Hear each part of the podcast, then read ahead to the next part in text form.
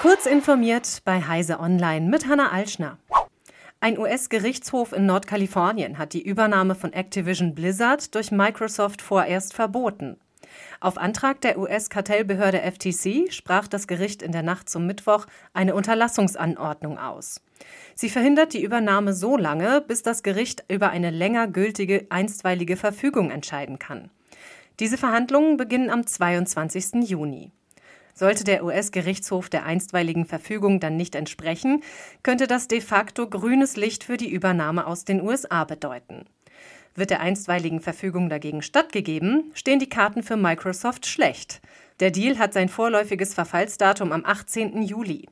Ist die Übernahme bis dahin nicht abgeschlossen, müssten Microsoft und Activision eine Verlängerung der Deadline aushandeln. Die Protestaktion vieler Subreddits gegen die Firmenausrichtung von Reddit geht weiter über den ursprünglich angedachten Zeitraum von 48 Stunden hinaus. Die meisten deutschen Communities bleiben als Protest vorerst bis Sonntag, dem 18. Juni, auf privat gestellt. Sie protestieren gegen die hohen Preise, die Reddit ab Juli für API-Calls einführen will. Bisher haben nur einzelne Subreddits die Blackout genannte Aktion beendet. Eine Übersichtsseite zeigt den aktuellen Status von knapp 9000 Subreddits, von denen derzeit noch rund 7000 nicht erreichbar sind. Reddit-Chef Steve Huffman will das Ganze derweil aussitzen, wie ein von The Verge veröffentlichtes internes Memo zeigt.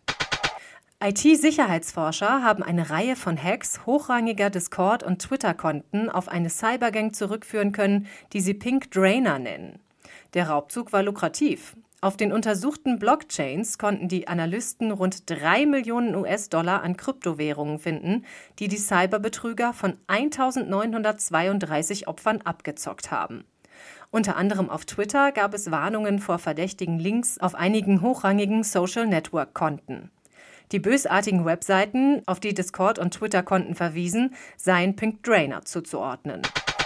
In einem Pilotprojekt von ABB Robotics und der US-amerikanischen Non-Profit-Organisation Jungle Keepers setzen beide zusammen einen zweiarmigen Yumi-Roboter ein, mit dessen Hilfe das Ausbringen von Saatgut zur Wiederaufforstung des Amazonas-Regenwaldes automatisiert wird, wie ABB Robotics am Dienstag mitteilt.